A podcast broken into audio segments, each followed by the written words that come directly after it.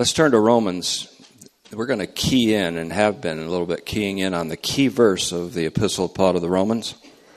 Romans 1:16 to 17, really one central key verse to the epistle of Paul to the Romans. Paul wrote Romans in about 52 of the Common Era, as it's called, or AD, as we more familiarly call it. And it's very interesting because the epistles of Paul, not considering the so called pastoral epistles, 1 Timothy and Titus, the other 10 were written almost in a volley, a furious volley that Paul wrote against a gospel that had been circulating among the churches, and he feared that it would overrun his true gospel, a gospel of unconditional salvation, a gospel that is entirely Christocentric rather than anthropocentric or centered in man and man's efforts. A gospel, Paul's is, of the faithfulness of Jesus Christ and not our faithfulness, or our faith for that matter. Our faith is not the issue, Christ's faithfulness is the issue. Paul's gospel stressed the faithfulness of Jesus Christ, whereas this other gospel stressed the works of man in seeking to be justified. And I think they even included faith as a work to seek God's justification. So let's turn to Romans 1:16. So let's consider this. Romans 1:16. I'll read it first. For I'm not ashamed of the gospel, Paul says. And he wrote Romans in anticipation of his enemies. And he said, It is the power of God to salvation, to everyone who has faith. This does not mean that the salvation is only to people with faith. It means that people who have faith or participate in the faithfulness of Christ understand the gospel as the power of salvation. Those who have faith have a gifted participation in Jesus Christ's faithfulness. And that's important for us to note. It is not our faith, but the faithfulness of Jesus Christ. There is a phrase in the scripture, pistis, P I S T I S, Christou, C H R I S T O U. Pistis Christou. The faith of Christ is how it's often translated, but this is in a translation that we understand it is called a subjective genitive, and it means the faithfulness of Christ. Probably the hallmark verse on this is Galatians 2:20, where the apostle announced again against a gospel that was another gospel that didn't have, he said, the right to be called a gospel. And he said in Galatians 1 8 and 9 that whether he or some messenger from heaven brought this other gospel, that they should be accursed. And so there was this other gospel that tried to sway God's people away from him who called you by the grace of Christ. Nothing intervened between Paul being called the persecutor and Paul being called the apostle of Jesus Christ, except the pure, unadulterated grace of God. Paul did not secure justification through personal faith, and he didn't write about it either. He didn't write about it. There is another gospel, and this is where we've hit a point of controversy already, for there are there's a lot of reaction within and without on this one. And that's okay because I tried to go for the throat early on this to show that Romans 118 to 32 for example is a parody speech of a turn or burn message by a false teacher. And that can be demonstrated and we will demonstrate it more and more as we started last week in 2:1. All through the bulk of chapter 2 we have the same philosophy of this other teacher. He says things like Romans 2 6 through 10 that those who persist in righteousness or in doing good, those who persist in doing good will be rewarded with life and glory and honor. Those who persist in evil will be judged and receive anxiety, angst, pressure, distress, as if there is this waiting doomsday awaiting them. But Paul inserts in Romans 2:16 agreeing that there will come a day when all the thoughts and intentions and motives of men's hearts will be displayed. But he says, according to my gospel, that judgment will be through the Lord Jesus Christ. Dia Christou Jesu. Through Jesus Christ. Our judge is the Son of Man, Jesus Christ. God has committed all judgment to him, says John 5:22 to 5:27, because he is the Son of Man. He is the Son of Man as the single inclusive representative of all mankind. There is no mediator between God and man, but the man, Christ Jesus. God does not have a contract with humanity whereby he says, Do this and you will live, do this and I'll do this for you. It is a not a contract, but a covenant. It's an unconditional covenant of salvation. And it's mediated through one man, the man Christ Jesus. God will judge all humankind, but he'll do so through Jesus Christ, the one who received and became sin, that we might be made the righteousness of God. The crucified and risen Savior is the judge. So we will be judged through Jesus Christ, who stands in for all humankind. And this will realize the saying of Paul in 1 Corinthians 15 22 For as in Adam all die, so in Christ all will be made alive.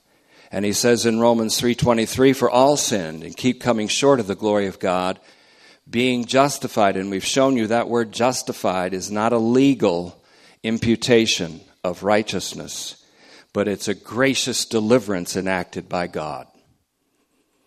A gracious deliverance enacted by God. For by grace you have been saved through faithfulness. The faithfulness is not of yourselves, it's the faithfulness of Christ. And this is, again, after 38 years of teaching the word in Pittsburgh and a few more years after that, before that in Vermont and elsewhere,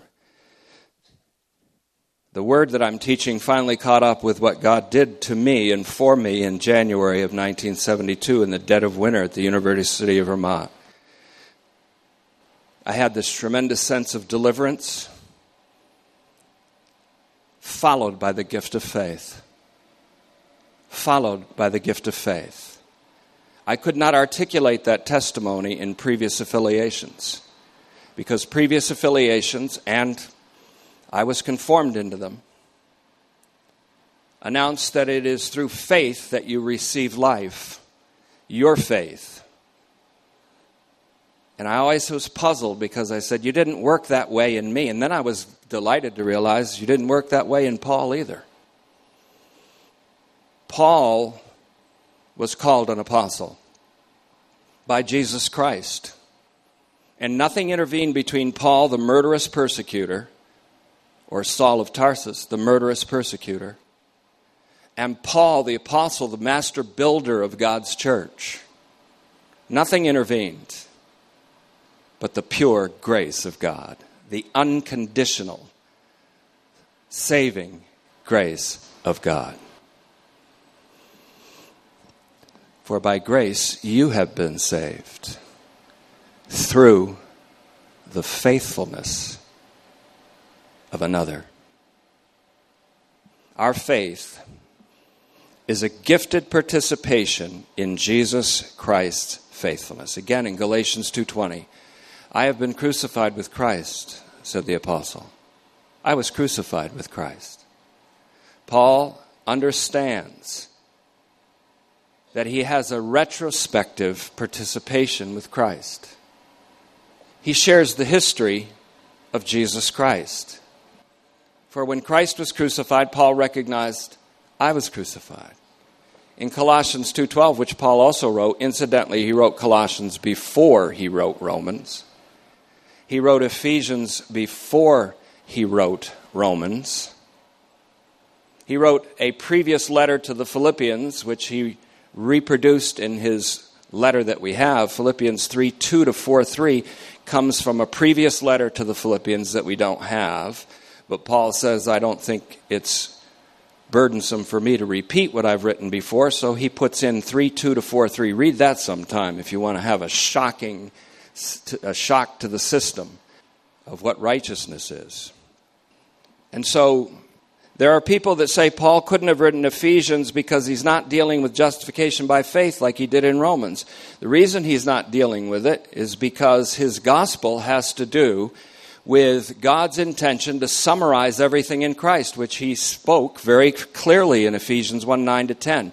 He wasn't dealing with the controversy that came up in Rome and Corinth and Galatia and Philippi. And so he was able to just display his gospel in all of its glory, starting in Ephesians 1 9 and 10, and then 2 8 through 10. And so the dating process of the epistles has now been reached with absolute dates. We know absolutely by dating, and I can show you later or sometime during the midweek, that Paul was let down by a basket through a window in the wall at Damascus to escape from the guards of Aretas in exactly the year 36 AD. It was two years after his commission and call on the road to Damascus, 34 AD. He wrote 1st and 2nd Thessalonians first and he wrote it in response to an exigence or an, an emerging situation. Because in the late, right before he wrote that, the Caesar, whose name was Gaius Caesar, intended to put an image of himself in the temple at Jerusalem, which everyone began to interpret as the Antichrist coming, the man of sin coming, and the abomination of desolation. Paul wrote to the Thessalonians in 40. We know he wrote it in 40 AD. That was his first writings. To say, I don't want you all to be shaken up by this because that doesn't mean the end. This doesn't mean the end. And so Thessalonians was written against something that happened in Rome that a Caesar intended to place his image in the temple at Jerusalem, which would have been disastrous. That thing never happened. God providentially intervened, and it didn't happen. The abomination of desolation, as we've understood it, and as we've taught it from Matthew 24, Mark 13, Luke 21, occurred in 70 AD, however. So, Paul's epistles, then, we don't have anything written from 40 to 50. But then from 50 to 52, we have eight epistles written in almost like a flurry, in almost like a salvo, because Paul was responding to a, a wave of teachers that had come to Corinth, they had come to Galatia, they were about to come to Philippi, and Paul was worried that this wave, this tsunami, would reach Rome, so he wrote Romans anticipating or even understanding that many of these people had been taught by a teacher who had a different gospel from Paul. That's why Romans has to be untangled from what it looks like a contradiction. There is in Romans 1 through 4 Paul letting this gospel, this other teacher, speak including Romans 4, where Abraham is looked to rather than Jesus being looked to. In Hebrews 11, we have all the heroes of the faith, as they're called. And they were just precocious participants in the faithfulness of Jesus Christ. He lists all these heroes of faith, as we call them, and not one place does it ever say that by faith they were imputed the righteousness of God. It simply says they by faith functioned in such a way. They were precocious, in other words, before Jesus Christ came, participants in his faithfulness. After he finishes that long hall of fame, he says, looking unto Jesus. Turn away from all of these and look unto Jesus, the author and finisher of faith, who endured the cross, thinking very little of the shame attached to it, and is now exalted at God's right hand. Then he goes on to say, You have not yet striven unto blood in striving against sin, etc. Through tw- Hebrews on and on it goes. So in Romans 1:16, I'm not ashamed of this gospel. And this goes back to Isaiah 28:16. Behold, I lay in Zion a tested stone, a foundation stone, and he who has faith will not be ashamed. Paul's not ashamed of this gospel. There's nothing to be ashamed of. This gospel doesn't make you ashamed to speak to somebody the good news and then qualify it with a threat of hell. The threat of eternal hell is not found in the scriptures anywhere. It is found in a misinterpretation of the scriptures in several places, as we've begun to demonstrate. And I think we've demonstrated it already thoroughly enough in, Re- in Revelation. But the greatest light we're going to get on Revelation is the backlighting from Romans because all of Paul's epistles, written in a flurry, as it were, in 50 to 52, have to be interpreted apocalyptically. It's one big apocalypse. And by apocalypse, I mean it's one big presentation of God's saving act of the human race in Jesus Christ. That's Paul's gospel.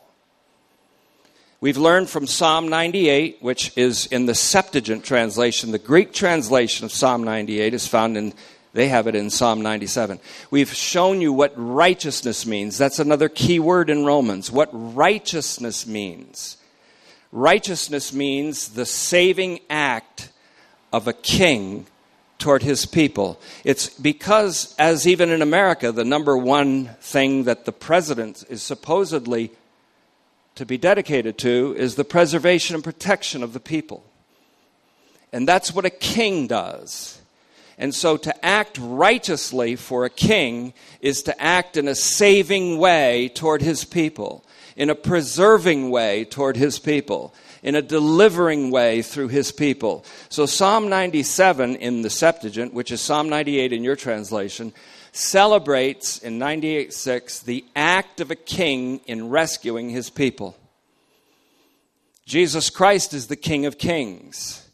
He is, according to the flesh, born of the seed of David, the royal line of Israel.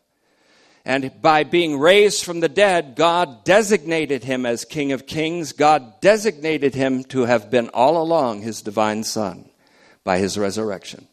This other gospel that Paul combats, marginalizes, or treats as insignificant the cross of Christ. It's set aside over here. It's over here. Thank God Jesus died for our sins, but now you got to live for him in the energy of the flesh. That's a marginalization of the cross. That's a you know what that is? A gospel preached by the enemies of the cross of Christ. The enemies of the cross of Christ will acknowledge it. Paul called them that in Philippians 3:18. He said, "I've told you before in a previous letter to the Philippians, and now I'm telling you even with tears that there are many who are the enemies of the cross of Christ. Many are the enemies of the cross of Christ.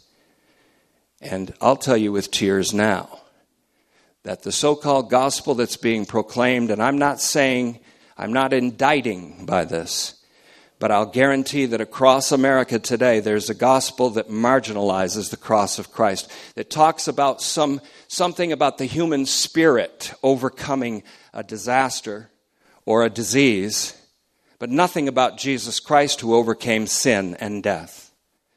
The enemies of the cross of Christ are its enemies not only in its saving universality, but in its ethical effect. The cross of Christ actually has an ethical effect. Because, as Paul said, I'm crucified with Christ, nevertheless I live. And the life that I now live, I live by the faithfulness of the Son of God. The faithfulness of the Son of God. The faithfulness of the Son of God. Why are you alive with eternal life, Paul? Well, because I believed and received an imputation of legal righteousness. No. Because Jesus Christ loved me and gave himself for me. And the life that I now live, I live by the faithfulness of the Son of God. I don't frustrate the grace of God because if deliverance from God comes in the beginning by works, or in other words, if I get in by works or stay in by works, Christ died for nothing. There is a gospel that announces while it marginalizes and sets over on the left or the right the cross or puts it way down on the priority list. There is a gospel that announces that Christ died for nothing. The gospel, according to Paul, is all about God's Son. It's all about his death. Paul said, coming from Athens to Corinth, I determined to know nothing among you except for Jesus Christ and him having been crucified, which means not only crucified, but now raised. Not only raised, but now exalted. It's not our faith, it's Christ's faithfulness. The psalmist understood this in Psalm 100. We are his people and the sheep of his pasture. It's he that has made us and not we ourselves. The enemies of the cross of Christ had a superficial impressiveness. And they were, in, in 2 Corinthians, there was another group called the super apostles. And they said, well, Paul doesn't have the same impressive dynamic as we do, the same impressive rhetorical flourish, the same entertainment value that we have. He is in his presence is weak. Oh, his letters are weighty. Oh, his letters are powerful. But his presence is weak. These were men whose impressiveness was only superficial. Let them talk long enough and they'll marginalize the cross. It won't be about God's Son. It'll be something about man. It'll be anthropocentric. It'll be an earned or deserved salvation somehow. Or it'll be a legalistic salvation. Or it will be the imputation of righteousness to reward an act of faith. These are the enemies of the cross of Christ, whose God is their belly, Paul said, whose end is destruction. And that doesn't mean eternal destruction.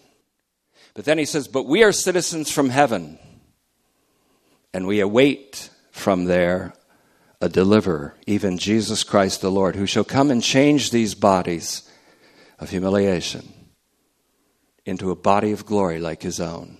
He's able to do this, you see, in the same power by which he in Philippians 3:21 subordinates all things to himself. Everything to himself. Paul doesn't have a turn or burn message.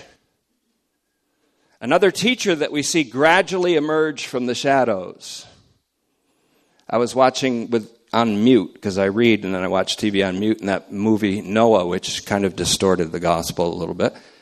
It was on, but this guy apparently hitched a ride on the ark in this version, the Hollywood version, which was a greeny version, of course, and it was the, the meat eaters were the were the bad guys in this.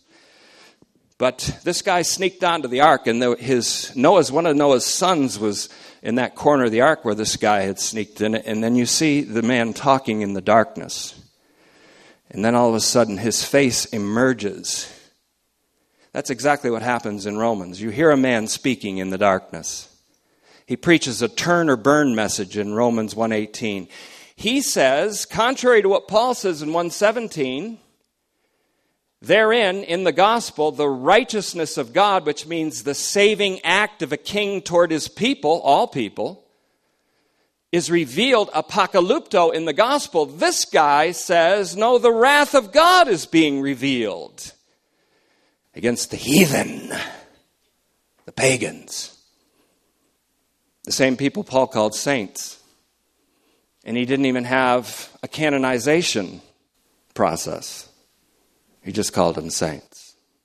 You're called saints. He said, You're called hagion, saints, just like I was called apostle. Nothing intervened from you being called pagans or heathen or ethne or the nations and you being called saints except for the pure, unconditional, saving grace of God in Christ, due to Christ's own faithfulness. You say, then eventually, if that's unconditional, it eventually will be universal. Yes, but we all have free will, do we not? Free will means that you still can have the will to resist this gospel, as many who call themselves Christians are doing today, more so than those who are not called Christians. And so there's a timing thing here involved. We're not saved by our will, we're saved by God's will, which Jesus Christ made the decision for us on the way to the cross. Not my will, he said, representing all humankind. Because our will would have resisted God's will. So Jesus said, Not my will, but yours be done. Well, what's God's will? To summarize everything in Christ. Well, how's he going to do it? Through the crucifixion of his son, and the burial, and the resurrection, and the exaltation of his son. Because in the death of his son, in the crucifixion of his son, is the crucifixion of all creation and all humankind. In the burial of his son is the doing away with the whole irredeemable Adamic ontology. There is something irredeemable, and it's what we are in Adam. We put off the old man because he's irredeemable. But we, in our true reality, are not only redeemable, but already redeemed. This is the saving act of God in Christ. The righteousness of God is being revealed, contrary to the turn or burn message, which Paul responds to after this guy's done. You hear him speaking in the dark. We don't see his face emerge until later on. We'll see it. It starts to emerge a little bit in Romans 2 1 when Paul says, But then you, O man, preacher of the turn or burn gospel, are without excuse. Because inasmuch as you condemn others and judge others, you yourself are condemned because you do the same things. Then he goes on to say, you say, and all the way through Romans 2:13, it's this other guy speaking. He's in the speaking in the dark, in the shadows. And you talk about God judging men and all the thoughts and intents of men's hearts, but he said, but according to my gospel, in a little parentheses in Romans 2:16, it's through Jesus Christ.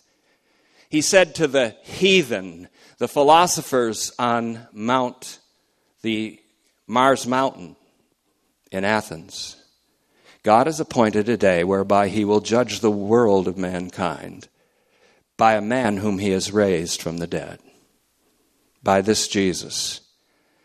And God bore witness to this fact by raising him from the dead. Another thing the false gospel does is it marginalizes the resurrection. The resurrection is just as much a saving act of God as the death of his son. In, in other words, if we speak of the cross, we have to speak of an entire event Christ's death, Christ's burial, his resurrection, and his ascension. All of these belong to you. I've been crucified with Christ, Paul said. You died and your life is hid with Christ, he said to the saints in Colossae. And when Christ, who is your life, shall appear, you will appear with him in glory. There's eschatological assurance there. The false gospel has no eschatological assurance. It's got a plan of human desert whereby you get in and a plan of human deserving whereby you stay in. It's a gospel of the enemies of the cross of Christ. There is a great distinctive judgment coming now, today, to the church. It's going to show, much to the shock and amazement of many Christians, that their message has all along been agreeing with the message of a false teacher. They have been agreeing while they preach the cross, it's out here though. Jesus died for your sins, but you got to behave to get in and stay behaving to stay in. You've got to believe to get in and get the imputed righteousness of God, and then you've got to be faithful to stay in, or damnation's waiting around for you around every single corner because you see, God is a God of retribution and a retributive justice. It's not what Paul's gospel teaches. Paul's gospel says, while we were yet enemies, Christ died.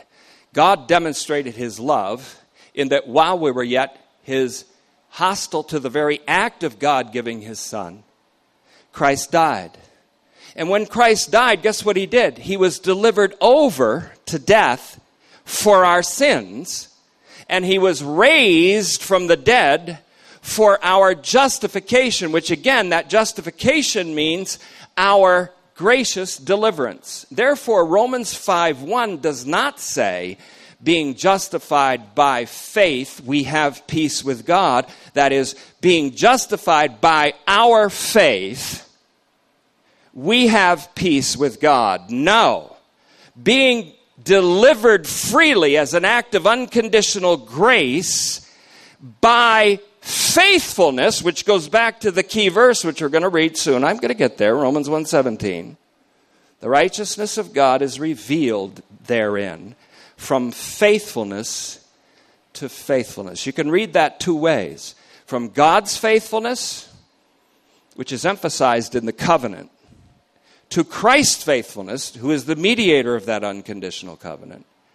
Or it can be interpreted as from faithfulness, Christ's own faithfulness, to the faithfulness of his people, which is a gifted participation in his faithfulness.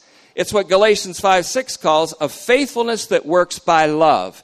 We live by the faithfulness of the Son of God who loved us. Therefore, this faithfulness emerges as love but it's love only as it's willed and performed in us by God the Holy Spirit. So, therefore, the cross has saving and it also has ethical value. Some will say the cross has saving value, but they won't say that it has ethical value. Christian ethics to them is a human behavior slightly aided by God or not aided by God. This false teacher believed that males who were converted from the pagans or the nations had to be physically circumcised. He also said that that physical circumcision had some kind of a spiritual effect that gave you a little more ability to comprehensively obey the Torah of Moses' law. Paul came along and he said, If you're circumcised, Christ will not even profit you anything in Galatians 5 2. And he says, No flesh, quoting from the Septuagint of Psalm 142 2, which is 143 2 in the English, no flesh shall be justified in his sight by works. No flesh shall be justified in his sight by the works of the law.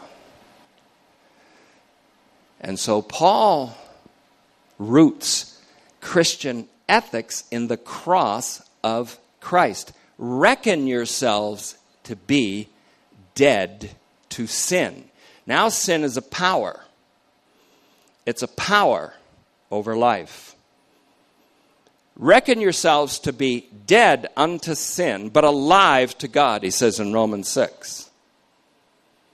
Contrary to the accusation made against Paul, that he's saying, go out and do evil that good may come. Or his gospel is a, you've heard this before, a license to sin. That's an old excuse used by spiritual infants or by enemies of the cross of Christ against the gospel of God. Paul said in Galatians 6 or in Romans 6 1, Shall we go on sinning therefore? May it never be. And then he explains an ethic, a post salvation, if, if you will, ethic that is also rooted in the cross. Reckon yourselves dead unto sin. Why? Because you have been crucified with Christ. And alive to God. Why? Because you have been raised together with Christ in Colossians 3 1. That's the basis of Christian ethics. Along with the power of the Holy Spirit. To walk by means of the Spirit and not by means of the flesh means to walk in total dependence or to order your lives in total dependence on God who's willing and working in you. Not on your own human energy or human ability or human capacity. Now that's because our faith is a gift of participation in Jesus Christ's faithfulness. Look at Romans 1:16. I'm not ashamed of this gospel. One of the reasons I'm not ashamed of the gospel is because I don't have to say when they ask the question, well, yes, the mass of human beings are going to spend eternity in a Christless hell of torment like Augustine taught us and taught the Western church. Augustine believed that the majority of human beings were going to spend eternity in a kind of hell in which there is never a remission of their suffering, and that somehow this glorifies God. It would glorify God if he was a God of retribution and justice, but he's a God of unlimited benevolence, so according to Paul's gospel. I'm not ashamed of this gospel because to me, this gospel has nothing to be ashamed of. It doesn't present a God of retributive justice, but of unlimited benevolence and beneficence. Not maleficence, but beneficence. God isn't malevolent toward mankind. He created mankind and said, It's very good. it's a very good creation. I'm not ashamed of this gospel because it isn't anthropocentric. God, God doesn't give you a quiz like the false teacher says and shows you by creation, you better determine from creation that I'm the creator. If you don't, you're off on the wrong foot. That's what the preacher said, the teacher said, not Paul. That's what the guy said in the darkness whose face he hitched a ride on Paul's ark, but he don't belong there.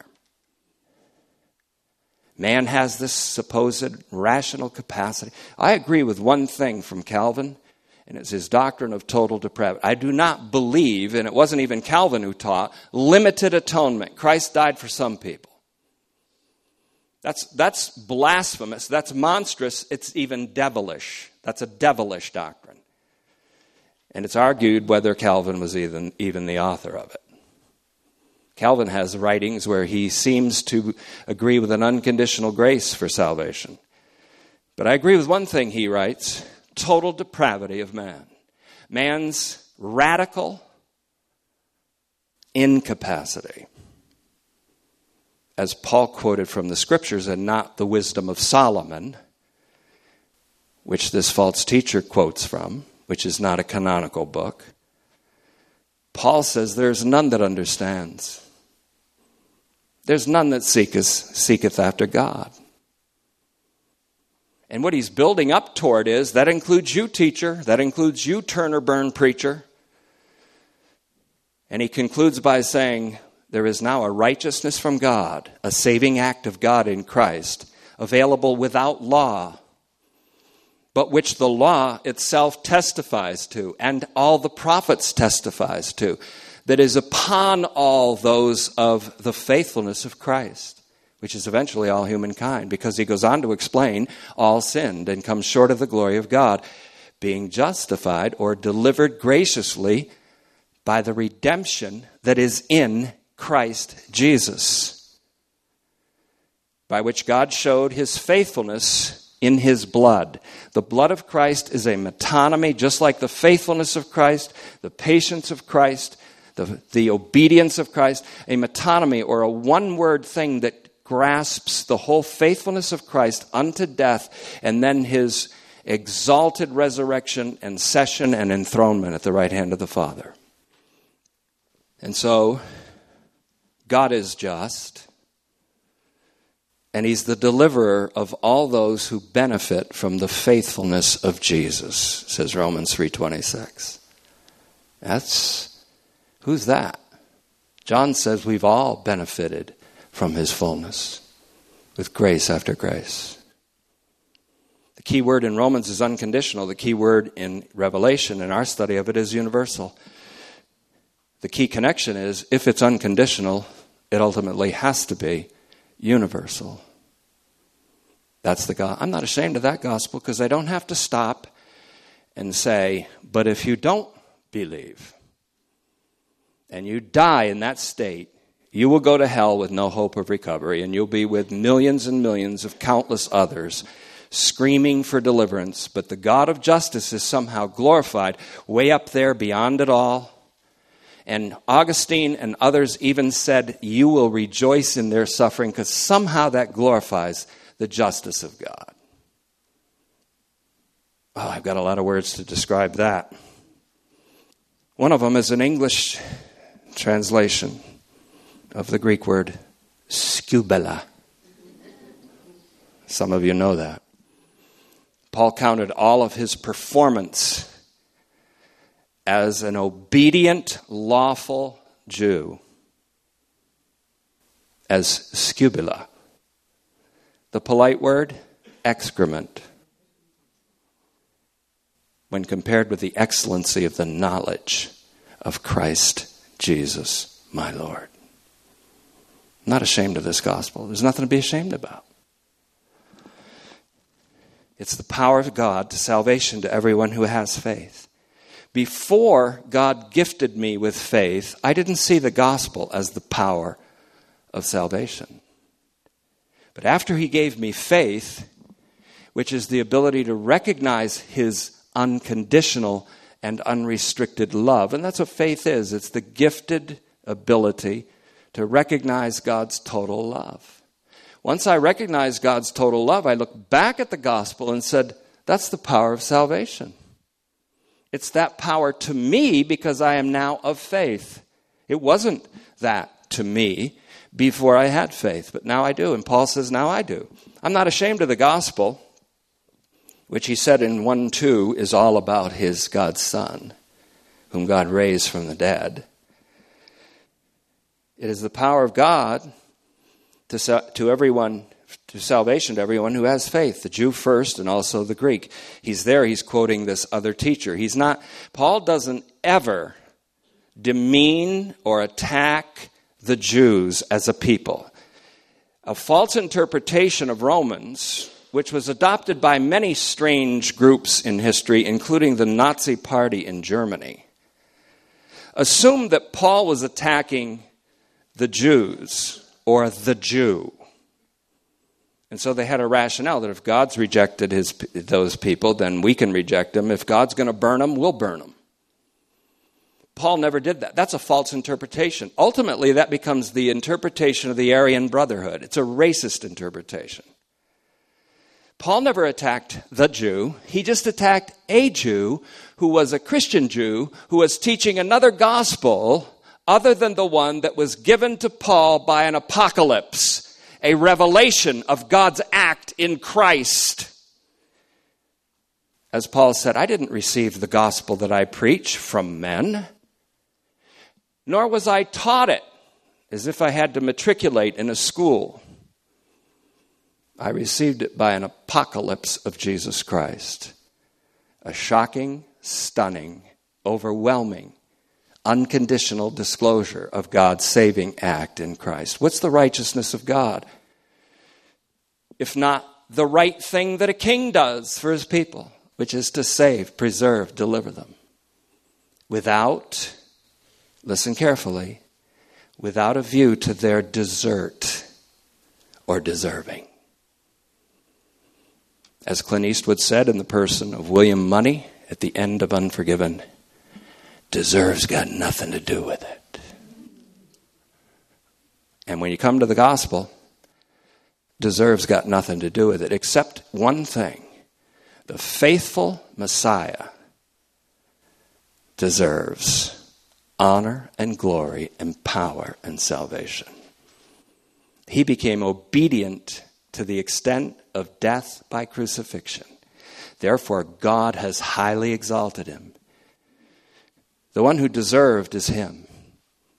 Who did God save if not his son from death?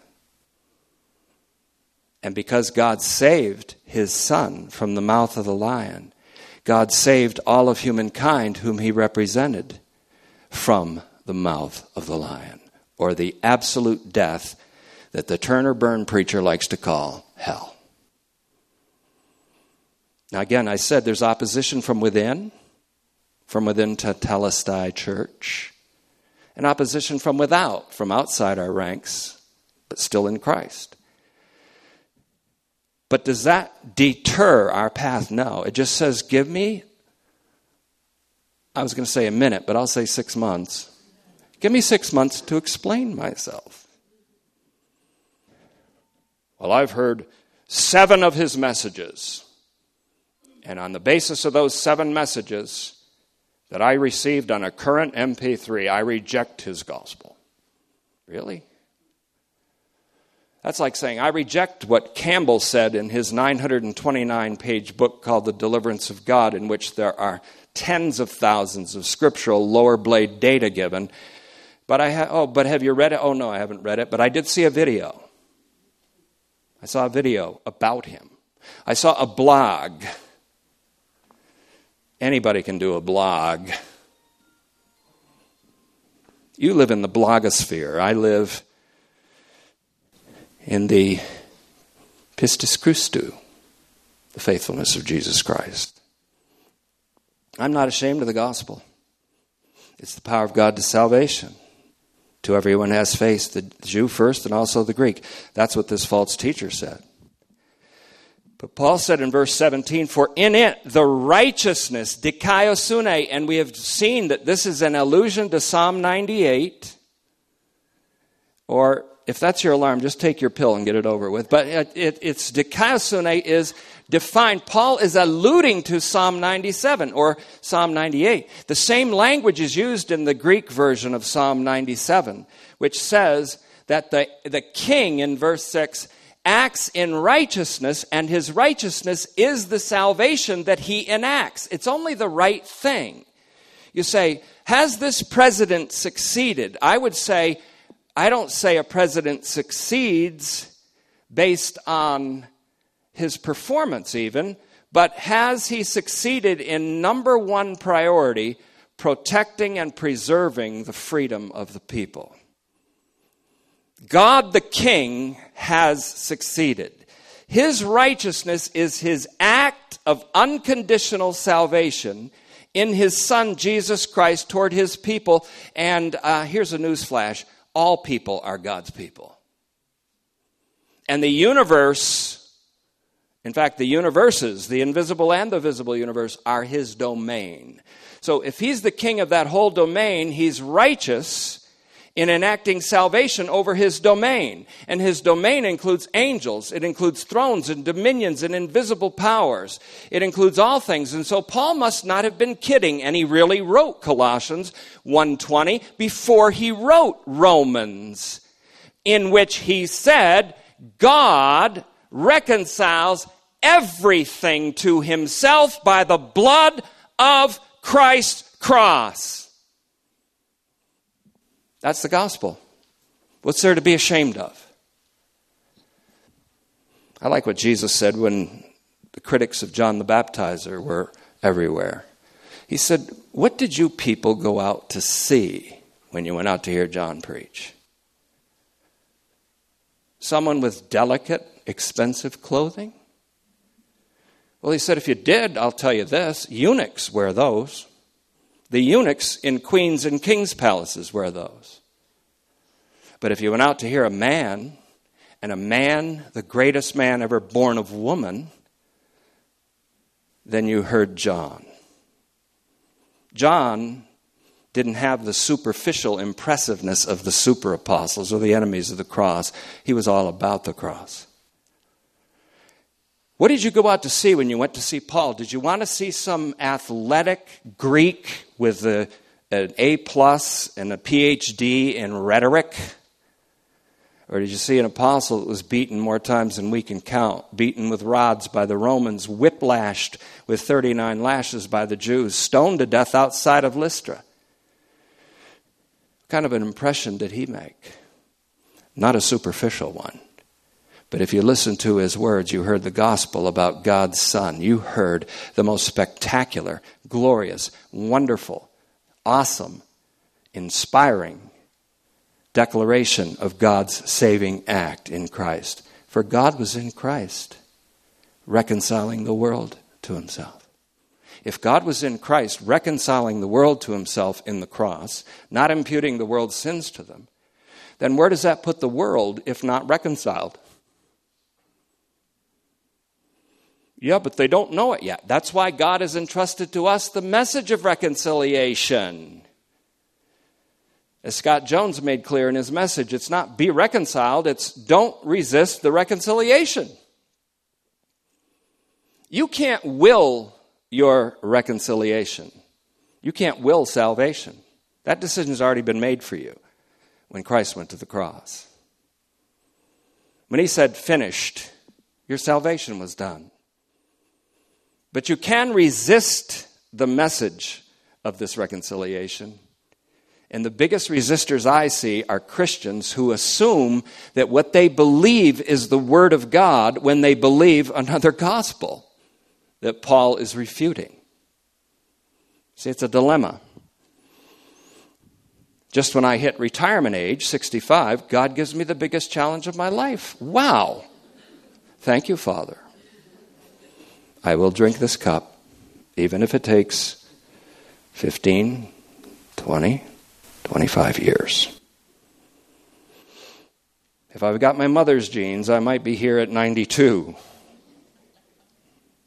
But this is the biggest challenge I've seen, but it's the most glorious insight I've seen. So let's look at it in closing. I'm not ashamed of the gospel. For it is the power of God to salvation to everyone who has faith. What Paul is saying is, I'm one of those now who has faith. And so to me, that gospel is, there's nothing to be ashamed about with it. You wonder why the millennials, as they call them, or Generation X, or why there's been such an exit from the church. I don't blame them. I think it's a rational exit. Because they know somehow that hell is in there and it's a big part of it. In fact, when you don't see hell, these, the hell preachers will say that you're a heretic because you have ru- ruined the number one tenet of our faith, which is a an eternal hell rooted in a retributive God who didn't listen to his son on the cross when the son said, Father, forgive them, and who doesn't follow his own advice when he says, Love your enemies. For in it the righteousness of God is being unveiled apocalyptically, apocalypto, in it, by it. What? This gospel. The righteousness of God. And what is again? That's from Psalm 98 the saving act of God, the King in Christ, his human mediator and representative, the King of Kings. This is what's being unveiled. But the preacher, the teacher, says, no, the wrath of God is being revealed. And he lists all the sins. Now, by saying that's not Paul preaching this, I'm not saying Paul doesn't have an ethical view. He does, but it's rooted in the cross of Christ and in the resurrection and in the gift of the Holy Spirit and in a gifted participation that's transformative. From faithfulness, that's Christ's faithfulness, to faithfulness. That's our participation in faithfulness, just as it is written. And here's the key prophetic verse. Paul says, This gospel is borne witness to by the prophets, and the main verse the main prophetic text of all of Romans is Habakkuk 2 4, which Paul interprets Christologically, Christocentrically. There are many enemies of the cross of Christ who say Christocentric in every other sentence. There are many enemies of the grace of God who call their church the grace church, or I'm a grace man, while they deny the grace and marginalize the cross and frustrate the grace of God. I tell you with tears, Paul said, that many are the enemies of the cross of Christ. What I'm trying to do by preaching this is limit their club, steal their members.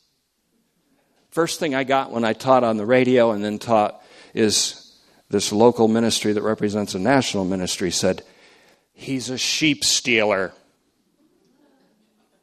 And I actually talked to this rep and I said, What do you mean I'm a sheep stealer? And he says, You're double feeding. I said, What do you mean du- I'm double feeding? Am I a sheep stealer or am I just overfeeding the sheep? I mean, I know they force fed turkeys, they force feed turkeys, and then they force us to eat the turkeys on Thanksgiving Day. But I never heard of double. Well, you're double feeding because you're on the radio teaching and you're teaching in a pulpit. You're double feeding. And back then, we were told by our affiliational superiors that you have to win the endorsement of this ministry, this national ministry, with their call in thing.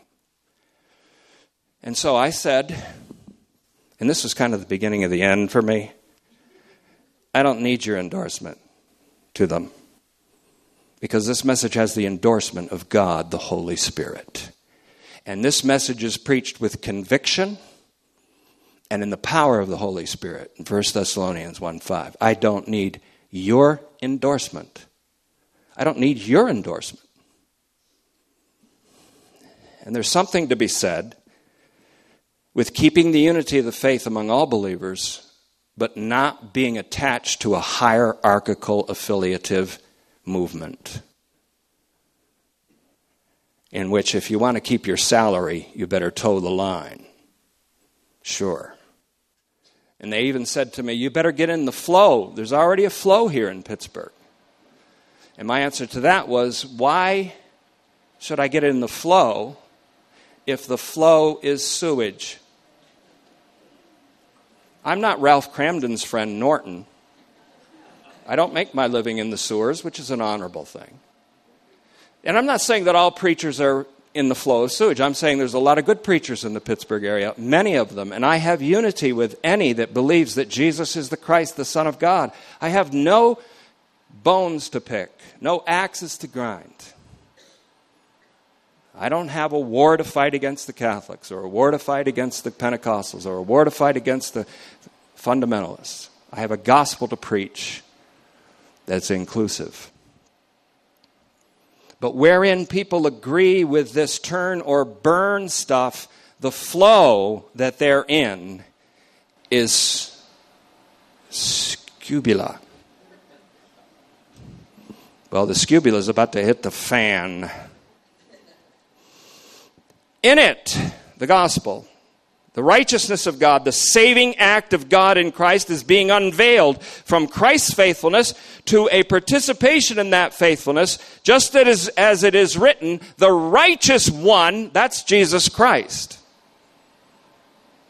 as we'll teach again and again, will live by his fidelity. This is a picture of Jesus Christ living in resurrection as a response to his faithfulness his obedience to the death of the cross. By one man's disobedience, we all became sinners.